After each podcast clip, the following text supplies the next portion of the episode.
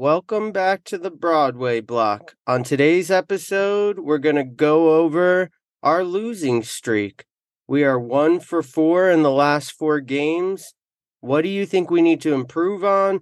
Why do we keep dropping these games to bad teams? And are we just not that good anymore? I don't know. It's hard to feel like the sky isn't falling, you know? We're losing to some bad teams. I think the Jets loss and the Blue Jackets loss really kind of, you know, not you play to the level, but in a way, I feel like we went into those games, at least I did, with some really high expectations. The last minute switch to Halak as the goalie, I think will be a topic of conversation, though we do have some back to backs coming up. Um, and it's not as though I want to blame him for the loss, but there was some soft goals. I think that uh, we watched the team kind of break down in front of them for a little bit of it, but there were some stoppable pucks. And I think that now you walk into a game against the Avalanche, which I would kind of put it as a statement game. Like, you know, we showed early on that we were able to bounce back after a loss. Um, following that Jets game, you know, we came into the Ducks, but there was some things to walk away with that game, even feeling like, you know, we kind of got lucky. So in Halak's defense, which I was upset with Halak. I'm not gonna I'm not gonna lie. I I was pointing the loss at Halak, but we've had goalies that have shown up and played lights out. Like goaltending has been a problem for the Blue Jackets, and no one saw Tarasov like coming out with a game like that. We had opportunities. I think maybe if one of those goals had fallen in the first, I I know we were there was a point where they hadn't even had a shot on net for the first like four and a half minutes of the game. Um, Trocheck was shooting all over the place, but none of them were falling. So I think a uh, couple plays, if they had gone in, that first power play, if we had really capitalized on it and really jumped out to the lead first, could the game have been different? Yes. But that being said, we still should be able to climb out of a two nothing hole, three nothing hole against these teams that aren't as good as us and be able to come back and make a statement win. Was I upset with the Zach Jones pass that st- um, gave them their first goal in the first period? Yes, he should have never passed that. Um, will he get better as the season goes on? Yes. Should we be maybe starting Hajek? Yes. Do you think so? You want you would rather I, I, I, I at first after watching Zach Jones preseason all all season like all preseason, I was like, no way we should ever start Hajek again. But Zach Jones looks like he's a little shaky out there. He looks like he's trying to play be more of an offensive defenseman, which is great if it's working for you. If like you know your name's Adam Fox, but he hasn't been clicking out there, and he's playing with you know Schneider, so it's not like he has a veteran out there who could like help him out if he gets caught caught in a situation he he did hustle back in the rush from that bad pass, but it was too little, too late. How do you think Zach Jones has been doing out there?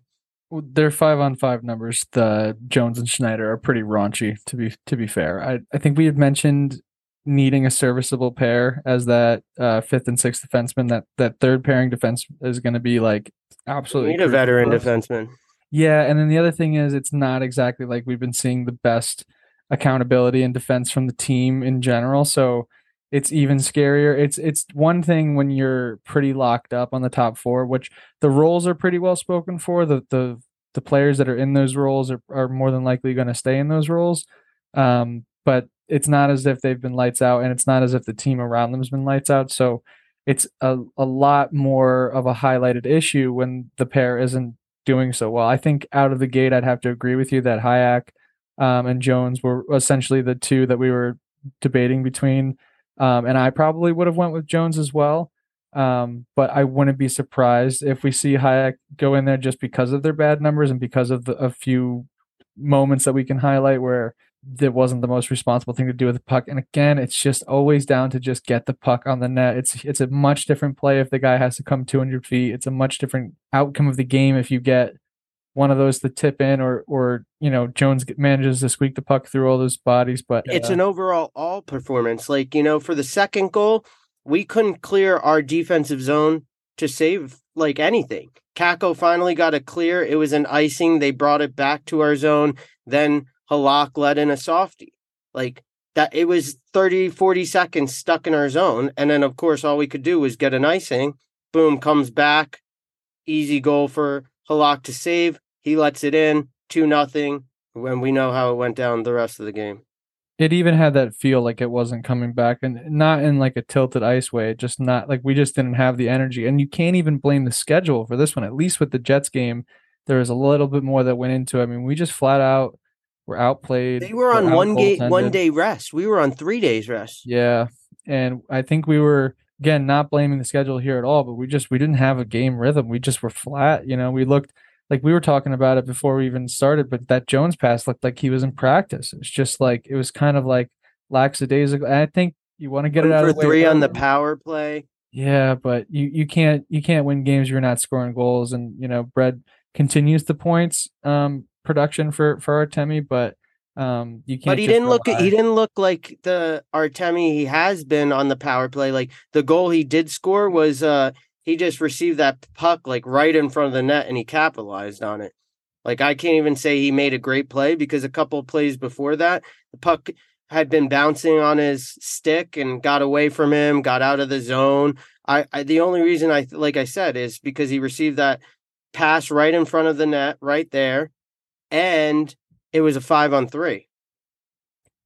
I'd be interested to see the the length of the leash um with with how long we go with the same lines because I I kind of did talk about this before the season started about that 10 game uh 10 game in buffer where you feel out the the lines and you know being that everything wasn't sort of set in place I think that now you're starting to see a team that if we have another game or two where we lose that maybe this is when we start juggling the lines and, and things, things can start looking a little bit uglier. You have the avalanche coming up and that's a game that you're going to really have a, a true showing for this team and see what you have because the writing's on the wall for that Igor versus. Gagorgiev Oh matchup. It's going to be epic. and of course he, they couldn't be playing us in a better time for for them uh, speaking because they're off to the races their team looks like it did in the in the in the finals there and and we're dropping games that you know we can start even writing them down now that um come come April we're going to be looking for these points you know And especially like in the Sharks game, Igor did not look as sharp in that game as he normally has. Obviously, we were excited about the first two wins right out the bat for Igor. But what do you think's going through Igor's mind right now? Igor necessarily wasn't who I would blame our losses on. I would say in if any of the games stood out to me, the Ducks game, I felt like there was a few moments where there were some sloppy rebounds and some of the goals, you know, when we were up by so many, I felt like the team kind of collapsed a little bit around him and you start to see that um you started to see that with Henrik when the when the team stopped playing defense around him. You know, he kind of not gave up. He's too competitive of a guy to give up. But, you know, it's hard to still do that job when nobody else around you is helping you. And I feel like we've seen some moments early from Shesterkin that I don't want to put all that blame onto him, but the team has just not looked um, defensively sound around him and is allowing for enough chances per game. But if you look at some of the games, we really weren't tested awfully much. And the other thing too is like, what a what a year so far it's been for like the ghosts of former Rangers. Like this is all leading up to this Georgiev game. Like Quinn comes in, gets that the first win of their season against us. I mean, you you can't even orchestrate it a better way. Zook scores the goal in the the Wild game. It's like Vatrano gets the goal in the Ducks. Game. with the Ducks, dude. We, we're just getting haunted by these guys, and like And then we got the Islanders right after, like rivalry game, like and and we don't have Gagorgiev, who always had the Islanders numbers. So like obviously you're gonna have to put Halak in a back to back game there. And here's what is Halak's leash looking like? Like if he drops two more, are we gonna get deminged?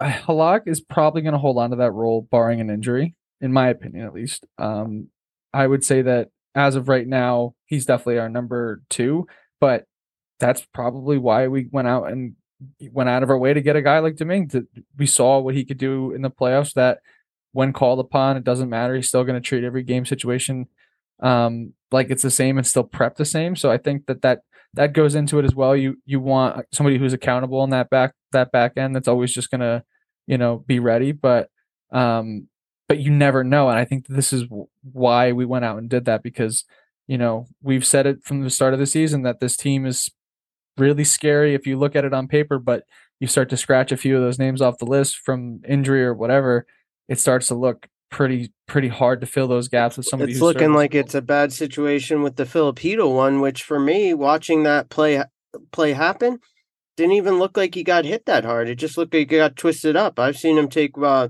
bigger scrums to the board, like boards than that. So that that's a little alarming. They said he's out for four games. So who's going to jump up to that third line center? Goodrow. Well, it looked like Goodrow was in that place. Um, the wingers might fluctuate a little bit, but it does look like the fourth line is going to stay relatively intact with uh, Carp on the on the bottom line center, who again I felt like was quietly good. Um, I agree. And and Chytil's numbers actually are are some of the best on the team if you look at um, especially chances and his shooting percentage. It, it feels like for Chytil, it's just the same as it was last year with Kakko, where it, this is just a really untimely injury because he was starting to put it together and starting to you know get rewarded on the stat sheet. But I think for um, for us, it's sort of going to be a test because that you know we've talked about the the gaping hole on the on the wing. What happens when you lose a guy down the middle? Which, on a center position, which is even even worse for than right wing for us. Which is also something that you know, if you want to highlight our success, is what brought us to where we were. Is that we had the depth to roll, you know, lines that could all be competitive in that third line, especially. Um, even though the kids have departed from that line, um, which kids is good. Kids have looked good. Kids have kids looked have looked. I think have looked very good. I think, I think Kakko had a great game yesterday, even though despite the loss. Yeah. Kakko, I felt was has been strong in the puck this whole season. I feel like those two getting Laf and Kakko specifically, those two getting time on those lines are going to be the story. Um, but them not being the bad performers are, I don't know what's better. You know what I mean? It's like, is it better that, that they're, they're not the, ones we're looking at? I think the Top Guns not scoring in the last few games is is you know going to be the, the, you can't expect a 52 goal season out of Kreider, but I, I was about to say can, Chris Cricket's Kreider. Uh, I think you can expect 40 goals out of Mika. I think you can expect 30 goals out of Kreider. So these guys um, are not 60, assi- 60 assists from Panarin.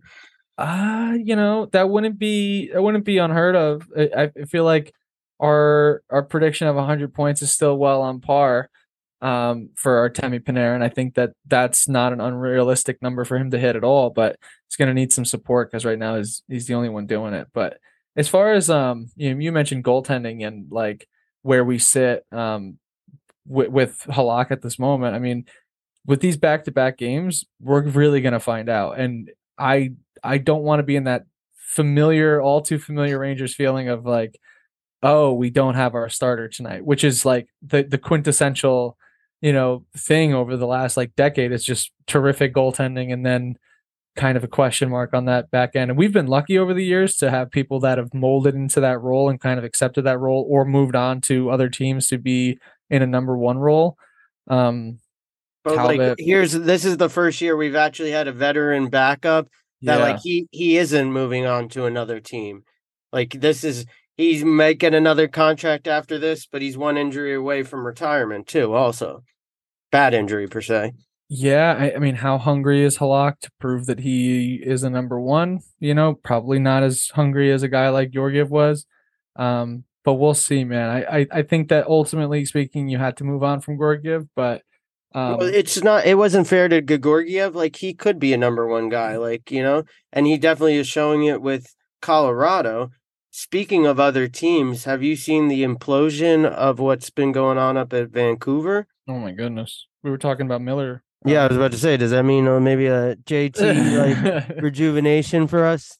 I I mean, this would be the time to buy while his value's not so high, but he's yelling uh, at Luke Schenn, like send him on down so that whole situation is also a, a, product, in my opinion, of not pulling pulling the plug and calling it what it is, and it's a rebuild. And you and you don't. Yeah, you said you said that last year. You were like, they really don't know what they're doing up there. Yeah. They're retooling, but there really needs to be a rebuild. You called that one, dude. You like you know you need to be, and I, it's one of those things that make makes you really appreciate the way we did it. You know, we there was a lot of honesty involved in that, which as a fan I don't necessarily know if we're entitled to it, but I I do really appreciate it because I feel like it really set the level of expectation which like you work in hospitality you work anywhere where there's a, a service and a, and a good being provided you know there is a level of expectation and and we are consumers as as sports fans so i think i um, i appreciate the rangers let us know more of what was going on than david quinn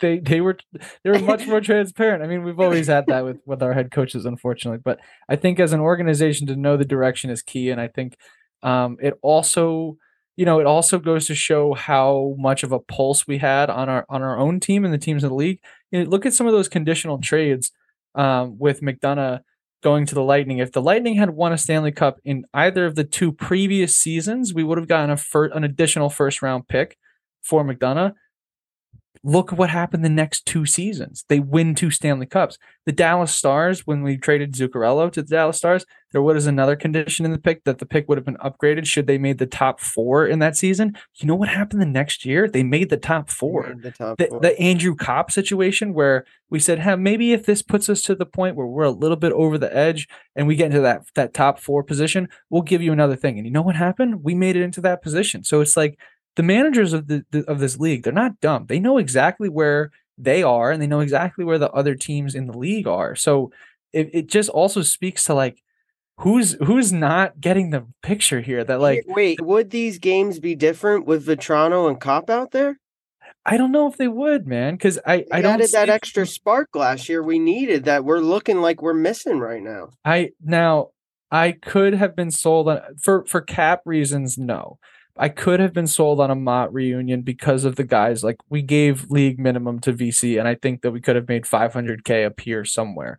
And there's also something to be said about some of the guys that are on those bottom roles being overpaid. And I know we've had the conversation about people that we think are gonna kind of move on too. So um, Goody's our only Stanley Cup champ on the team, right? You got to have at least one of those guys. When you, when you look at the team the way it's built right now, it there's a there's a huge financial commitment to guys like Goodrow. There's a huge financial commitment to guys like Trocheck, and it leaves us in a spot. And with Mika and Panarin and Kreider, it leaves us in a spot where there's not a lot of wiggle room. So for guys like Motte, that could have been a spark plug type player that that could be defensively responsible, come up with the big goal, and not be paid too much. I think that there is some merit to say that that could have been accomplished. Now, do you think Chytil's working himself towards a bridge deal now that with this injury, same as season as Kakko kind of thing? Now, Chytil to me is one of those guys that is not going to bring you that level of play. Is, is he going to be electric? Is he going to be fast? Of course, we've seen great moments from Chytil, but I don't think that the spark plug work ethic type player is there because of the way that he plays. But that's not to say that we're not going to see a, a career year from a guy like Chytil, and hopefully he can rest up from this injury and be healthy for us soon. Because I, I really, I got to think it's only a concussion, mild concussion or something. They said it was so a head injury, so. because he was just starting to put it together, and, and this is what we see time after time again with with these guys that are like striding into their confidence. But um, a guy but like uh, it, it, look it it well for whatever reason with Kakko sitting in that game putting him back out on the top line, like he looks like a different player. Giving him the bridge deal yesterday, he he had good shots. He had opportunities. He had a couple uh, nice uh, passes across the net for people that just didn't fall. He also looked good defensively. Mind you, that one play I mentioned before, the icing that gave them the second, the face-off back down in our zone. Um, other than that, he looked like he was hustling back on defense a couple times and everything. So kids, kids look good, but we need these veteran guys. And that's where, you know, sometimes a spark from a Vatrano, a Copp, a Motte, like a veteran type player from another team, waving Dryden Hunt ended up saving us almost 800K worth of cap space. I see. That's a that's a good one then. He got picked right up right by the Avs right away. Yeah, the next four games, it's uh, we only got one win, totally winnable game against the Yotes coming up. But other than that, back to back games, and then we go play the Stars.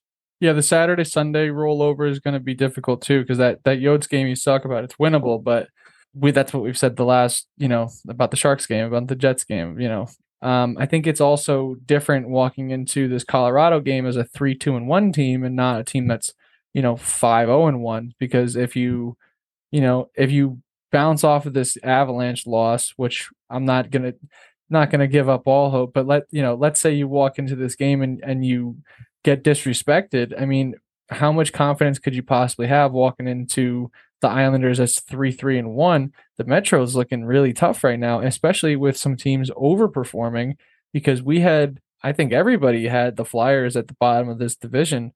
This I don't think is sustainable, but the Metro being difficult, what a you know, what a surprise there. It's it's always a difficult year, and last year it was pretty clear cut who the top four teams and the and the bottom four teams were. But I don't think we're going to have that luxury this year. Sammy Blais really hasn't delivered for us. He's been really, he really hasn't. Um, and you know, you get a second round pick, and you know, I'm sure we're going to be excited about some of these guys that plug into, you know, because you you really do need to draft at the top of the draft. If you're not going to draft first, you really do need to draft at the top of it. So I feel like, you know, to get a a, a pick like that is good, but it's still underwhelming. And I feel like you still see the signs of us needing a guy like that. And do we even have to go out at the deadline last year and pick up a guy like Vatrano and Copp if you know if we already had a guy like that um shooting? The other thing it, is, it brought fresh life into the into the Rangers, which like you know we were winning, but we mm. kind of looked stagnant. Some of those Yeah. games like looked like they could have been dropped, even though we were winning because of Igor was keeping us in those games. different So mentality when you when you have a new guy in for sure. well, we we have a lot of time between now and March third. Obviously, Drury's already thinking ahead, waving Dryden Hunt that like we're gonna need to address the winger, we're gonna need to address our veteran defenseman, and we are gonna need to address that lower center position. Does Booch probably not play on the top line right now? I mean, like it, it would really still handcuff us. You know what I mean? Well, it would have handcuffed. Kakko's development for sure. Because look, we need a right winger, so Kakko's the man up for the job. Like I think Booch probably would have been playing on that first line.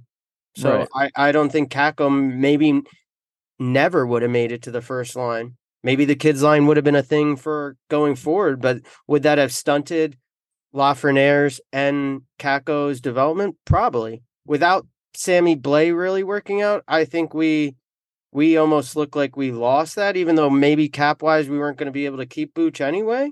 No, I think it was an underwhelming return. I think Oh, underwhelming. Okay, we- I thought you said overwhelming. I think that we we over we overestimated Blay in that we felt like a second was enough. And I feel like the conversation starts and ends at a first. If you look at the price that people have paid over the last few deadlines and the fact that we didn't really necessarily need to do that and that we maybe like revealed our hand probably. But the thing, you know, think about But Blais not being like a first or second liner really changes the whole swing of things. Him only Right. being like right now, he only looks like a fourth liner, right? Plug right now for us. Correct. And what I what I was gonna say about Booge is that like I don't think he could play on the third line. Whereas a guy like Vatrano, you could play him anywhere on that. You can play him up or down. You're right doesn't about that. it doesn't matter. And he, and he can be a shoot guy on the power play. He can kill a penalty because he's got a great back check. He's just he's one of those guys that, you know, when you move on from guys like that that are utility players and then you you get guys that are kind of niche players where like we kind of knew that Blais was like a, a fourth line grittier type of player.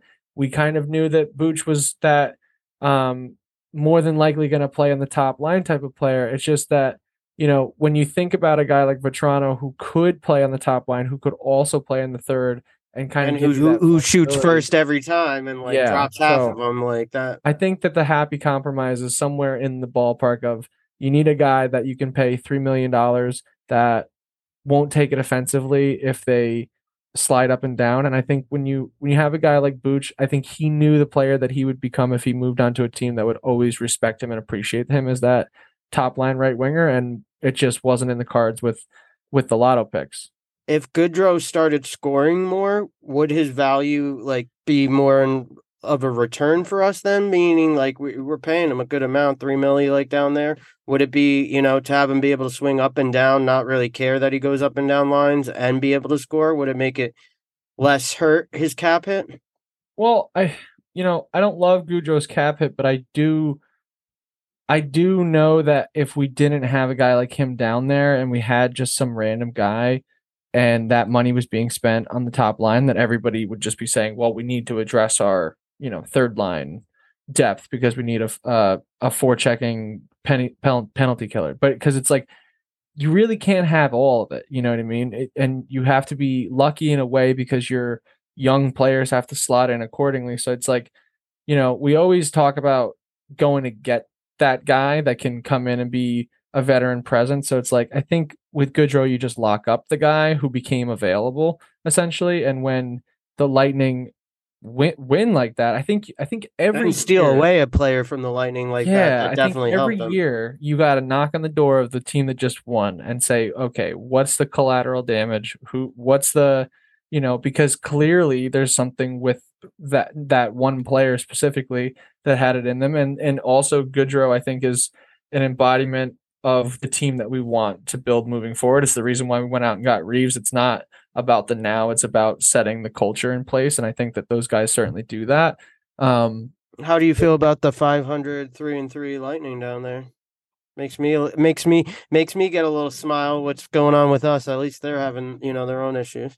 Well, I mean, it it again goes to show you it's any given Sunday. It's like this this team, this team's going to lose some games too, but and, and every team it, it, that's what makes the sport fun man like every team should be able to win it's not like other sports. Right it, it's it's cool that a team can just kind of get you one night and also um that you can kind of see what you have when you pin yourself up against one of the league's best. But um do i still think that we're a great team? Yes. Is the sky falling? No. I think that even even whatever happens with these two back-to-back series that we have coming up because there's the there's the Tuesday, Wednesday and there's the Saturday, Sunday, I think it's it's going to be cause for alarm if we don't win all four games, you know, like What if know, we go 1 and 4 again? Oh my goodness. I you know, again, I don't think I'd I don't think it'd be panicking. I, I certainly want to enjoy my pain. I think I, I, would I would I'd suffer as much as anyone listening, but I think that um we're we're in a good position and that the, the sky is not falling. That's what I'll say. All right, Steve. Looks like that's all we have for today. Thank you for your time. Let's go, Rangers. Let's get it, boys.